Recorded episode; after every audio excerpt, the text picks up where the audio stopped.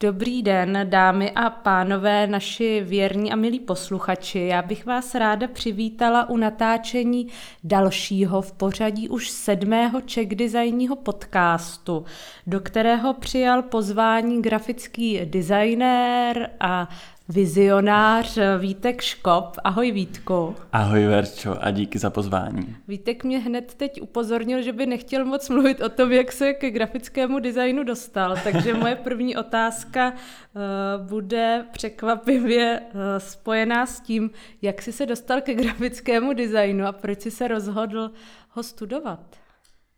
Uh, to je dobrá otázka, děkuji za ní. no, uh, tak eh, grafický design mě zajímal zhruba tak od osmé třídy, kdy kamarád eh, v deváté třídě říkal, že jde studovat grafický design a já jsem že jo, si říkal, tak buď to moje budoucnost bude jako číšník nebo na průmyslovku někam. A najednou mi někdo řekl, že se může jako vydělávat peníze obrázkama, což bylo super zjištění. A uh, šel jsem na střední školu poligrafickou, protože jsem měl pocit, že nemám talent na to dostat se na helichovku. No a tam to bylo spíš takový jako o tiskových strojích a tak, takže to nebylo úplně jako kreativní, ale já jsem si tam nacházel postupně takové jako věci, že jsem si tahal notebook do, do, do hodin, tam jsem si dělal jako ilustrátor a Photoshop. A e, pak slovo dalo slovo, potkal jsem pár lidí, ty mě nasměrovali jakoby na zase dalších pár lidí a e, začal jsem pokukovat po Umprumce, tam jsem se nedostal, uh, odjel jsem do Londýna, tam jsem už měl nějaké zkušenosti s grafickým designem, tak jsem chtěl uh, dostat místo jako grafický designer, což bylo hodně složitý, ale nakonec se to povedlo. No a pak po roce jsme se vrátili do Čech, tady jsem se dostal na tu umprumku, teď jsem ji jako vystudoval a už bych se netituloval grafickým designérem. A jak by si se tituloval? no to právě nevím. To, já jsem doufal, že třeba ty mi poradíš, nebo i s Lukášem Pilkou jsme na posledním podcastu se o tom bavili, vlastně jak uh, ta krize designéra nastává ne, jako nevyhnutelně a jako sám nevím, kdo, kdo teďka jsem a, a jak si říkat. Věnovali se nějakému uměleckému oboru třeba tvoji rodiče, nebo si tomhle rodinný průkopník? Hele, uh, jsem rodinný průkopník, já jsem měl jako úžasného dědu, který, který kreslil, myslím, že to mám po něm a byl to takový jako uh, můj vzor se vším všude. On vlastně hodně připomínal uh, Raymonda Louieho, jo, že to byl takový elegán, takový jako hezký chlap.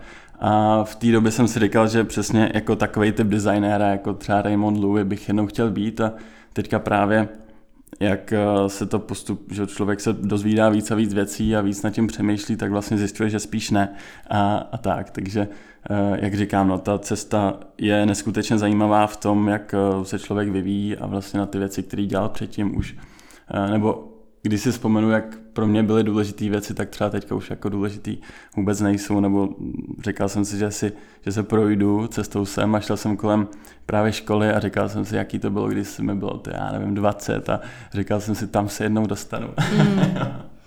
Jestli se nepletu, ty jsi na Umprumce studoval rovnou dva grafické obory. Je to minimálně napsané na webových stránkách Umprumky. No, spíš no, tři. Tři.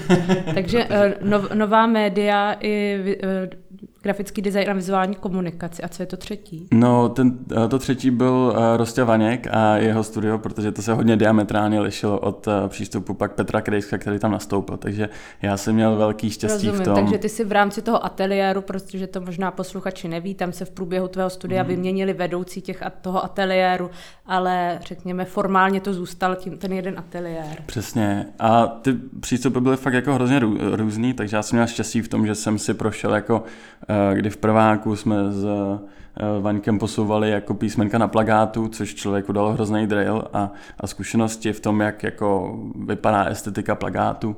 A ve druháku už přišel Petr Krejze, který nás zase jako hrotil za jiné věci a pak jsem utekl k Petrovi Babákovi, kde to zase bylo úplně jiný. Takže já jsem měl štěstí se udělat názor na ty, na ty přístupy vedoucí a tak nějak tím proplout. A dokážeš říct, co ti je bližší i z čeho možná teď v té své tvorbě dokážeš víc, řekněme, i prakticky čerpat?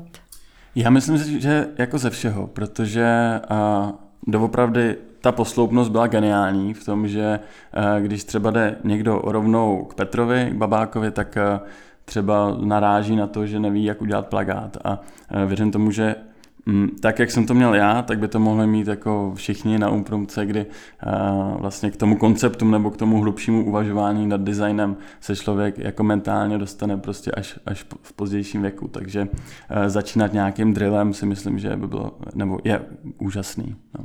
Já jsem tě poprvé zaregistrovala v Londýně, kam si se vlastně díky Umprumce a její pravidelné účasti na London Design Festivalu vypravil se svou v tu chvíli docela čerstvou věcí eh, Vivid Books. Mm-hmm. Od ní se už psalo hrozně moc. Eh, takže, Díky tobě taky.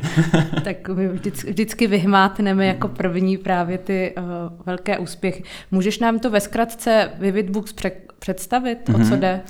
No, tak uh, Vividbooks je uh, vlastně už dávno není diplomová práce, teďka je to uh, firma nebo startup, která si dala za cíl, že chce děti učit vědu zábavnou a hravou formou. Nejenom díky novým technologiím a, vizuální kultuře, kterou přinášíme do škol, ale hlavně díky nějakým jako uvažování, který těm dětem se snažíme jako nastartovat eh, hlavy tak, aby o té látce skutečně uvažovali a ne, aby to bylo jako pasivní poslouchání.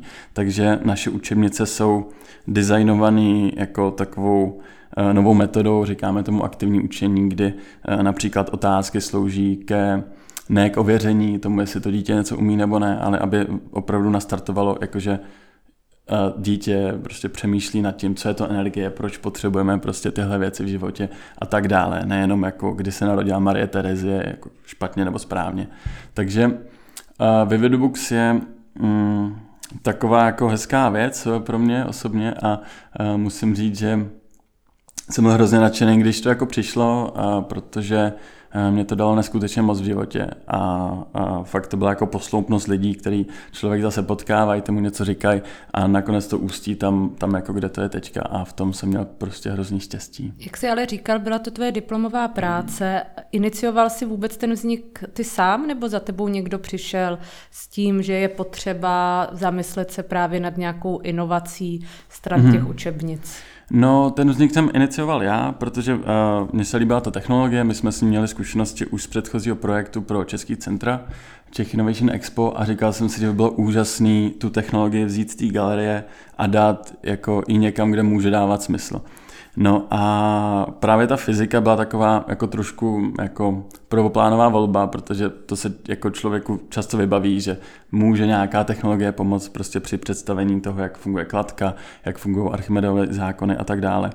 Uh, no a to, kde je to tečka, je například i díky učiteli Františku Cábově, kterýho uh, jsem potkal a který právě přišel s tím, hele, OK, jako nebudeme dělat absolutně žádnou knihovnu vědomostí, protože ty vědomosti tady už jsou na internetu, na YouTube a tak. Pojďme udělat nástroj, který aktivuje přemýšlení dětí. A uh, ten dosah toho, s čím on přišel a co jako dal do toho projektu, já jsem si uvědomil poměrně nedávno, kdy vidí člověk jak učitelé vedou hodiny z Vividbooks, jak se dětí ptají a jak ta hodina je prostě jiná díky tomu. A tobě samotnému fyzika šla na střední škole? Ale já si to nepamatuju, popravdě. To vytěsnilo. no. Takže uh, určitě to nebyl jako oblíbený předmět. Hmm. No. A to spíš si ale asi potřeboval právě pro tu realizaci hmm. nějakého mentora, někoho, kdo by ti vlastně samotnému dal pochopit uh, ty principy které přesně. přesně spousta z nás si právě z té školy nepamatuje. Přesně. A to byla jako, do dneška si pamatuju na první schůzku s Františkem, kde jsem přinesl nějaký návrhy, obrázky a Řík, se na to podíval a řekl, tak, dobře. a teďka mi vysvětli, jak tady funguje tenhle Newtonův zákon, když se ho tady takhle nakreslil. Tak jsem začal něco blábolit, že jo, a on řekl, tak takhle to dělat nebudeme, Vítku. A, a ty zkusky s ním jako probíhají tak, že on vlastně si promýšlí, s čím třeba děti mají problém, kde ve Vidbooks by mohli pomoct z, jako s vizualizací problému nebo nějaký kon, konkrétní fyzikální, konkrétního fyzikálního jevu a tak dále. Takže se snažíme vymýšlet to tak, aby jsme byli jinde než třeba video na YouTube, jo? aby jsme se vyhranili nejenom jako technologií, ale i tím, eh, jak strukturujeme naše vědomosti. Takže jestli to dobře chápu, je ten proces pořád v pohybu. Tak učebnice ještě není finální a vy na ní pořád dál pracujete, takže doplňujete další? No, dá se říct, že jo. Je to jako je to startup, který se vyvíjí, ale teďka už máme dokončený 70% vědomostí pro základní školu, takže teďka jsme už jako před téměř před cílem, máme před sebou elektromagnetismus nebo už jako v procesu, kde si myslím, že to fakt pomůže dětem, protože já jsem elektřinu absolutně nikdy nepochopil a teďka díky těm pohyblivým obrázkům už tuším, o co jde. Ale uh, jsou tam samozřejmě další věci, které se vyvíjí mimo uh, Vividbooks nebo mimo hlavní jako primární biznis a to je, uh, to je třeba klientská práce. Jo? Když někdo přijde uh, už jako teďka primárně klienti ze světa, uh, řík, říká, jako nám se líbí Vividbooks, pojďme něco vymyslet, tak uh, teďka se snažíme podpořit cashflow toho, toho startupu i tady těma projektama, který můžou být trošku jiný, ale zase uh, pořád se snažíme následovat nějaké hodnoty, které jsme si stanovili, to znamená, co je Vivid Books, jako uh, komu by chyběli, kdyby jsme byli pryč, jo. A tak uh, prostě nechceme... A už se, pardon, už se podle Vivid Books tedy v některých školách učí? Uh, učí, učí. Je to asi 60 škol v, v tenhle moment, to který málo. se to... No, a není to, není to málo, ono vlastně o Vividbox i díky tobě se mluvili zhruba přes rok, a, nebo rok a půl už to je. A teprve jako před třeba šesti měsícema, sedmi jsme začali získávat takový jako eh, podvědomí od těch učitelů, že, že nás začali respektovat a začali nás brát jako něco, nejenom jako diplomku jednoho designéra. Hmm. A pomohlo ti v tomhle třeba i Londýn, že by ses dostal díky té prezentace a díky tvému proaktivnímu přístupu k nějakým zajímavým kontaktům, které by Vivid Books dostali do světa? Uh, určitě jo. Uh, Londýn, tak jinak ty jsi tam přišla, to bylo super. Tehdy já jsem tam ještě nebyl, protože Jasně jsem byl to, pozdě. to nebudeme se teď rozebírat. No, ale uh, přišla tam třeba uh, jedna intka, Suprita Morty, uh, která pořádala v Bangalore in uh, festival Bangalore by Design, kam jsem byl pozvaný. Měl jsem štěstí potkat třeba uh, uh, polského architekta Jakuba Šťastný, o který mě třeba hrozně ovlivnil. Potom uh, tam přišel, šel kolem prostě nějaký chlápek s, se svým synáčkem a já jsem mu tam začal ukázat fyziku a on se ptá, jako, co to je, jestli to nějaký startup a my jako, že ne, že nejsme startup a on to je škoda, já jsem totiž investor.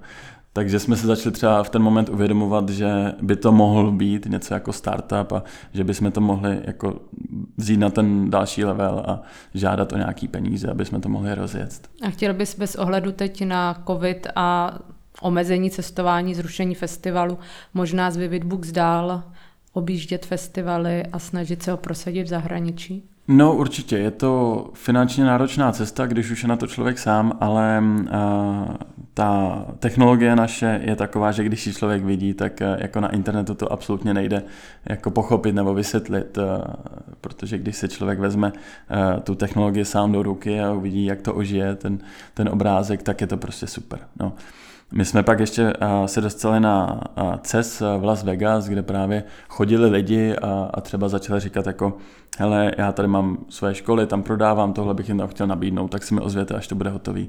A tam jsme třeba objevili ten primární jako biznis, nebo jak by to mohlo fungovat, víš, že bychom mohli mít partnery po světě, ty by to mohli prodávat, protože asi nám bylo jasný, že klepat na dveře škol prostě v USA je jako nereálný. Takže tam se začal formovat jako nějaký business model.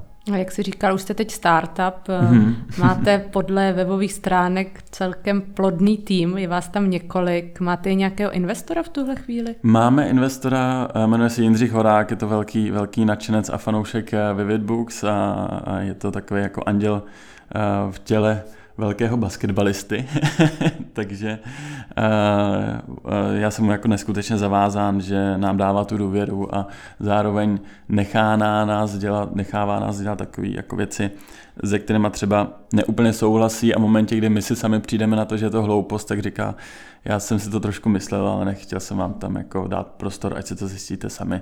Takže to je hrozně příjemný, že člověk může padat na hubu a, a je, má za sebou někoho, kdo ho podrží. Ty jsi studoval v minulosti v New Yorku a sám si v eh, některých rozhovorech právě říkal, že co chybí nám Čechům na rozdíl od Američanů, stejně není to žádná novinka, mm. že my se prostě stydíme, neumíme se prodat, neumíme i dostatečně vlastně v tom grafickém designu vnímat třeba i komerční zakázku jako výzvu. Mm. Máš pocit, že čeští designéři v tomhle ten to komerční prostředí vlastně vnímají jako něco podřadného, nebo? Hele, záleží uh, asi jak kdo. Já, uh, když jsem šel sem, tak jsem právě přemýšlel nad tím, že uh, ten grafický design nebo design obecně má mnoho rovin, že jo? a ta uh, krize designéra, jakože teďka se říká, pojďme dělat něco jako hodnotného, jako projekty s přesahem, projekty, které řeší nějaký problémy. Takže to nemusí být úplně cesta každýho, stejně jako, že o mě třeba není blízký uh, nějaký design, ale to neznamená, že je špatný, jo? že jednou, když jsem měl jednu z těch krizí jako designéra, tak jsem měl do Lyonu a tam jsem bydlel úplnou schodou náhod jako e, v Airbnb u úžasný jako mm, produkční, krizový produkční filmu. Jo? A tam říkala, hele, když prostě někomu se nelíbí tvoje umění, to neznamená, že je špatný. Jako je to jako když vaříš. Jo? Je to jako, že ty tam dáš ryby, ale to, že někdo nemá rád ryby, není tvůj problém. A skutečně těch designérů je hodně, těch úhlů pohledu je taky hodně. My třeba dva můžeme subjektivně říct, co je dobrý, co je špatný. A to pak může, že jo, nebo když těch design vybere prostě logo v soutěži, tak to přežije, ale um, samozřejmě ty komerční zakázky jsou výzva, někomu to sedí, někomu to nesedí a myslím si, že eh, každý by měl dělat to, co jemu primárně sedí, ať je v souladu sám se sebou samým. Jo. A, a prostě eh, řekl bych, že je to jako udělat prostě dobře logo města je skutečně těžká věc, ale hrozně jako lehce se to může hanit, eh, protože eh, často si to třeba ty lidi neskusili a tak, ale eh, to neznamená, že jako Logan měst mají dělat všichni, že, že někdo je tady prostě důležitý, aby dělal tuhle část toho designu, co třeba je ano, jako od, um, honorovaný nějakou skupinou a někdo zase dělá něco úplně jiného a to si myslím, že je v pořádku. To určitě. Já jsem spíš vlastně směřovala k otázce, která mi vyplynula i z toho, co jsi mhm. říkal, že v zahraničí se víc stírá ten rozdíl mezi, řekněme, tou uměleckou grafikou, která je otázka, jestli vlastně něco, co je užitný eh, nějaký obor by se hmm. takhle vlastně mělo samo sobě titulovat. A tou komerční, jestli vlastně vůbec tohle to rozdělení má smysl, protože grafika anebo dobrý grafický design by vždycky měl podporovat nějakou funkci, měl by vlastně sloužit. Hmm. Takže jestli my tady v Čechách obecně nejenom v grafickém designu, ale i v tom užitém příliš pořád vlastně nepřemýšlíme i možná i díky studiu nad tím, co je vlastně to vysoké a nízké umění a jestli to potom neškodí v důsledku celé té společnosti. Mm-hmm. Proto je velkou částí třeba ten design vnímaný stále jako něco elitářského, mm-hmm. nadřazeného, nedostupného. Mm-hmm. A kdyby se tyhle ty hranice sestřely, tak by to v důsledku mohlo pomoct strašně moc oborům, které mm-hmm. vlastně třeba mají pocit, že si to nemůžou dovolit, mm-hmm. je to nad jejich, řekněme, možnosti. možnosti i, hmm, myslí hmm, si třeba hmm. ekonomické, ale i vlastně nějaké myšlenkové. Uh, já si myslím, že ten problém je dvousečný, že jak designéři ignorují veřejnost, jak se to právě popsal, tak veřejnost ignoruje designéry právě z toho, že tam často chybí prostředník, jako třeba osvěta, kterou vyděláte, to je že super a úžasný, ale jako vlastně začíná a končí to na tom egu, nebo to, jak jako člověk vyroste a jak je ochoten se zbavit toho svého ega ve prospěch toho klienta. A to je prostě těžká práce, kterou ne každý zvládne. Ale musím říct, že třeba v Americe mě hrozně bavilo, když třeba člověk jede metrem a vidí tam super reklamy. Jo. Tam prostě fakt nejlepší absolventi nejdou jako do umění, ale jdou dělat jako komerční věci prostě pro největší klienty do největších agentur a ty možnosti tam jsou úplně neskutečné, diametrálně odlišné než tady. A a tam nikdo jako nehání prostě komerci, jo, mm. protože ví, že komerce se dá prostě udělat skvěle a ty americký klienti a startupy, jako typu, já nevím, mám hrozně rád třeba identitu MailChimp, jo. To je prostě ukázka toho, že i tyhle věci se dá dělat strašně jako originálně, ale vlastně funkčně. Takže by se to dalo schrnout, že problémem eh, českého grafického, nejenom grafického, ale designu je zkrátka ego. Mm. Stejně jako problémem všech. Um, myslím si, že stejný, stejná krize je v hudbě, v politice a je třeba tady u stolu, nebo to asi ne. Tady určitě, určitě, určitě taky.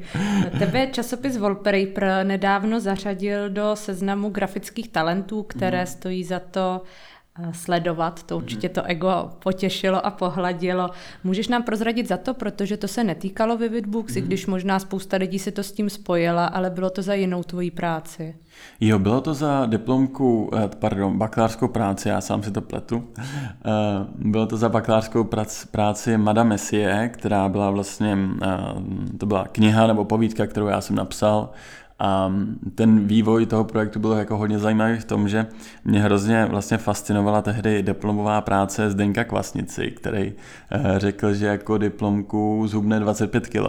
A já jsem si řekl, aha, tak, tak to je super, já můžu vlastně udělat úplně cokoliv, tak napíšu knihu na, že na grafickém designu a vizuální komunikaci u Petra Krejska. No a tak jsem napsal knihu, veškerou energii jsem jako uh, fokusoval do toho příběhu, no jenže pak, uh, pak jsem to jako vysadil jo, a vlastně to nebylo moc dobrý. Udělal jsem nějaký jako že, návrhy, přišel jsem za, za Petrem Krejskem a ten se mnou vyrazil dveře a řekl, hele, jestli to jako odevzdáš za dva týdny, tak jako nepočítej s tím, že to dáš. Jo. A je zajímavý, že když člověk jako je v totálním jako helu nebo stresu, že se musí fakt jako zafokusovat, co teďka ty udělám, aby to, to vyšlo. Takže jsem udělal takový jako experiment, který, který vyšel dobře a díky tomu, jak Petr se mnou vyrazil tehdy dveře, tak to dopadlo tak, že ten wallpaper si toho všimnul a, a zařadil mě jako prvního českého studenta eh, do toho výběru, což je ohromná čest a samozřejmě ego to jako velice krásně pohladilo. Ty jsi pracoval i na vizuálním stylu pro město Plzeň hmm. z Dynamo Design. Bylo to realizované? Uh, jo, jo, byl to realizovaný. Tehdy já jsem um, pracoval uh, částečně jakoby externista pro, pro Dynamo a um, oni tam měli tuhle, nebo byli ve výběrovém řízení. No a uh, já jsem přišel s nějakým ideovým konceptem, jako s šipkou a uh, ta šipka ukazuje jakoby na západ a zároveň to, že ta Plzeň jako může být po každý jiná, že tam vlastně nebylo žádný signifikantní pravidlo nebo žádný, žádná signifikance, která by byla jako ano, tohle je Plzeň, takže jsme si řekli, Plzeň bude to, že je jako vždycky jiná a, a, a je kulturní, filmová a takhle se to jako používá a tak. No a Dynamo, Dynamo udělal to, že ten můj jako ideový koncept prostě vzali a, a dotvořili do reality, takže to bylo realizovaný, ale a, já jsem tam nebyl úplně třeba spokojený jako s fontem, který oni vybrali, takže eh, na, na webovkách mám jenom ten ideový koncept. Ale tak to ego už se ti zase na druhou stranu i díky těm dalším úspěchům určitě ohladilo, takže přesně. teď je to v pohodě. A jedná se o zbytečnost, jako přesně, fond, že koho to zajímá. Každopádně já jsem směřovala k tomu, že čím dál tím víc měst v poslední době přistupuje k té změně vizuálního stylu i díky Czech designu mm. a její vlastně části labu, která pořádá otevřené soutěže nebo uh, typy soutěží, abych byla přesná. Ale ne, obejde se to často i bez eh, výtek nebo různých mm. polemik, co se třeba týkalo Prahy 3, mm. kdy je otázka, jestli tahle různorodost těch vizuálních identit v důsledku potom neznamená vlastně paradoxně to, že je to ještě víc nepřehlednutelné. Hmm, hmm, Co ty si o tom myslíš, o tomhle aktuálním trendu? Hele, jako sto lidí, sto názorů, jako mně se Praha 3 líbí a fandím i autorům a, a vůbec jako Czech designu za, za tuhle osvětu, kterou, kterou děláte. Myslím si, že je to strašně důležitý. Um, nicméně, abych byl upřímný, nemyslím si, že každý logo, každý město potřebuje svoje logo. Uh, to město, když přijde za uh, subjektem jako jste by mělo vědět, k čemu ho vlastně potřebuje, k čemu ho bude používat a jestli skutečně je to něco, co, co jako potřebují, což jako kriticky se jako reálně podívat na to, jestli skutečně prostě naše město potřebuje tady moderní logo od studia XY.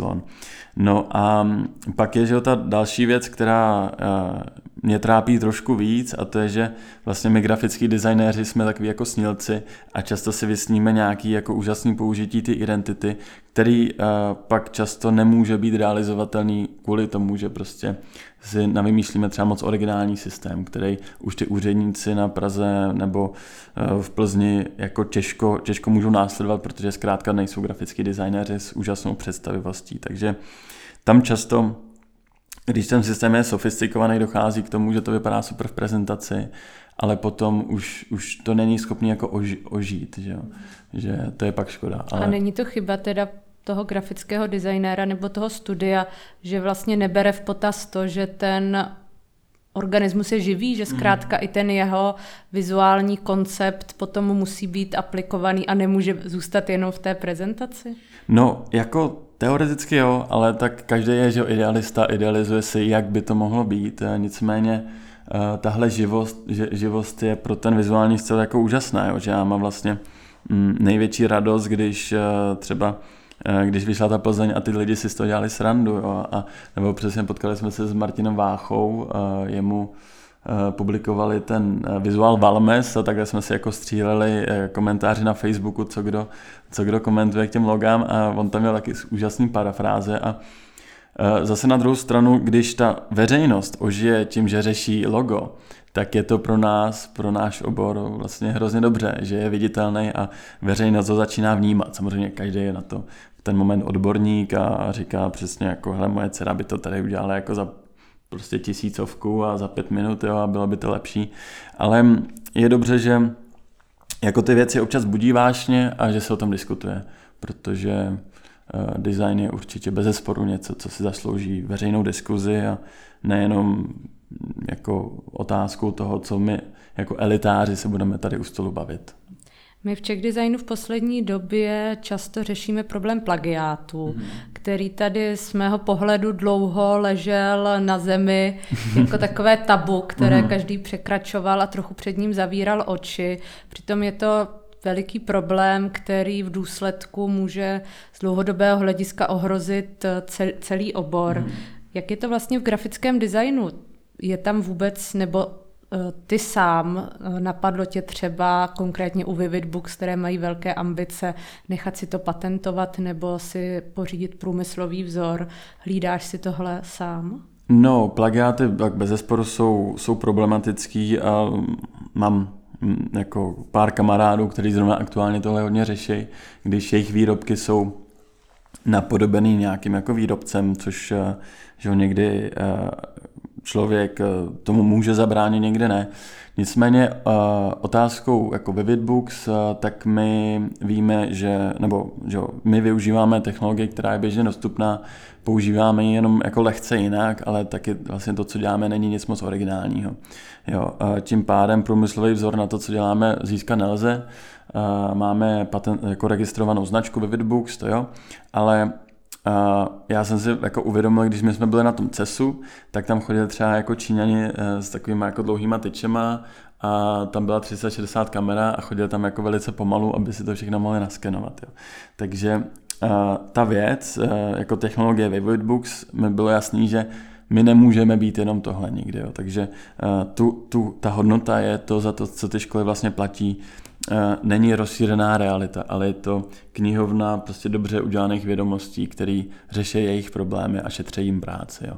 Takže uh, chápu, že tohle, když člověk vyrábí třeba židly, nejde úplně takhle jako překročit, jako jsme to překročili my, ale a o to víc člověk si to musí hlídat a někdy se může člověk dostat do skutečně nepříjemných uh, věcí. A co se týče třeba konkrétních grafických nápadů, návrhu si třeba dělal uh, návrhy pro lyže sporten, mm. tak dovedu si představit, že to je přesně ten příklad, který je docela jednoduše vlastně obšlehnutelný. Mm, mm, jo, uh, ale no ty lyže sporten jsou jako zajímavá věc, že my jsme to dělali že, s Adamem Uchytělem a uh, Uh, dělali jsme to na základě nějaké jako rešerše dopředu, že, jsme třeba na veletrh ISPO, tam jsme se koukali, kam směřují značky, ale tam jsme zkrátka vyšli s tou kolekcí prostě třeba tři roky předtím, než ten společenský uh, diskurs tam jako nasměroval a než tenhle ten jako minimalismus začal být trendy, jo. takže my jsme byli na, třeba na prezentaci pro Eh, pro prodejce a tam byla běžka, která jako z jedné strany duhová, jako ze spoda a z druhé strany černá, je tam jenom taková linka. A tam říkal, když ta židle vypadá jako rakev. A, a to říkám, no tak z, z, jako ze spoda je duhová, no to zase vypadá jako papoušek. Jo. A říkáš, no tak ten člověk vypadal jako, že má tepláky, že a tak, takže máme jasný, proč se mu to nelíbí, jo. Ale uh, teďka tam jako teoreticky asi asi dorostl, protože už jako Atomic, prostě Rossignoli a tak vypadali, nebo vypadají podle těch principů, kterými jsme nastavili. Nebo ne, jako ne vůbec nastavili, když to plácám, ale Eh, kterými jsme následovali, tak jako minimalismus nebo návrat k nějakým jako letům, kde ten, to lyžařství jako bujalo a ten design nebyl, nebo byl prostě jiný. No. Já myslím, že to právě je hezky taková tečka a návrat k tomu začátku, jak si přemýšlel, jak bys měl být titulovaný, že to slovo vizionář se k tobě tím pádem hodí teď úplně výstižně. Já ti Vítku moc děkuji, že jsi přišel. Já děkuji Přeju moc. hodně úspěchu do budoucna a snad se zase někdy potkáme. No já děkuji vám a držím palce tady, eh, ať vám to jde ve vašem krásném kanclu. Děkujeme. Naschledanou. Díky, nashledanou. Děkujeme, že jste si náš první podcast roku 2021 doposlechli až do konce. Naším již sedmým hostem byl tentokrát Vítek Škop, jemuž moc děkujeme, že si k nám v tomto nesnadném období našel cestu. Galerie a muzea jsou opět uzavřena a my naprosto chápeme, že ne vždy se vám může chtít procházet online výstavami a trávit tak svůj volný čas u počítačových obrazovek. Pro ty z vás, kterým se však po kultuře a umění stýská, přinášíme alespoň pár tipů. Až do konce ledna můžete navštívit virtuální výstavu soutěže Best in Design 2020. Uvidíte zde 29 finalistů z odivního, průmyslového, produktového, grafického či digitálního designu. Výstava se liší netradičním konceptem využívající prostředí Mozilla Hubs a kromě vystavení exponátů ve virtuálním prostředí umožňuje návštěvníkům vzájemně interagovat. Prostřednictvím svých avatarů spolu mohou vzájemně konverzovat i sdílet obsah. Výstava je přístupná na stránkách Zlín Design Week 24 hodin denně, 7 dní v týdnu. Brněnského architekta, který by letos oslavil 150. narozeniny, přiblíží výstava Lost Forever, kterou pořádá Vinternicova vila. Během ní se uskuteční i několik přednášek, které budou podle možností probíhat offline i online. 28. ledna proběhne další z dílů oblíbené talk show Camping s Ondřejem Cihlářem, která široké veřejnosti přibližuje architekturu a odborná urbanistická témata. Hosty prvního dílu nového roku budou sociální antropolog Radan Haluzík a umělec Epos 257, který se ve své tvorbě dotýká problematiky veřejného prostoru. Společně se tentokrát dotknou tématu odvrácené strany města a prostorům bez funkce. Festival umění a kreativity ve vzdělávání, který bude probíhat v DOXu od 20. ledna do 6. února, představí nové trendy ve vzdělávání a uměleckém rozvoji. První ročník festivalu FUK láká na přednášky, workshopy, prezentace a rodinné dílny. Konat se bude podle potřeb offline i online. A to je z lednového dílu Czech Design podcastu vše. Všechny zmíněné akce najdete jako obvykle i na našich stránkách, kde se dozvíte všechny podrobnosti. Přejeme vám poklidný leden a budeme se těšit na slyšenou zase příští měsíc.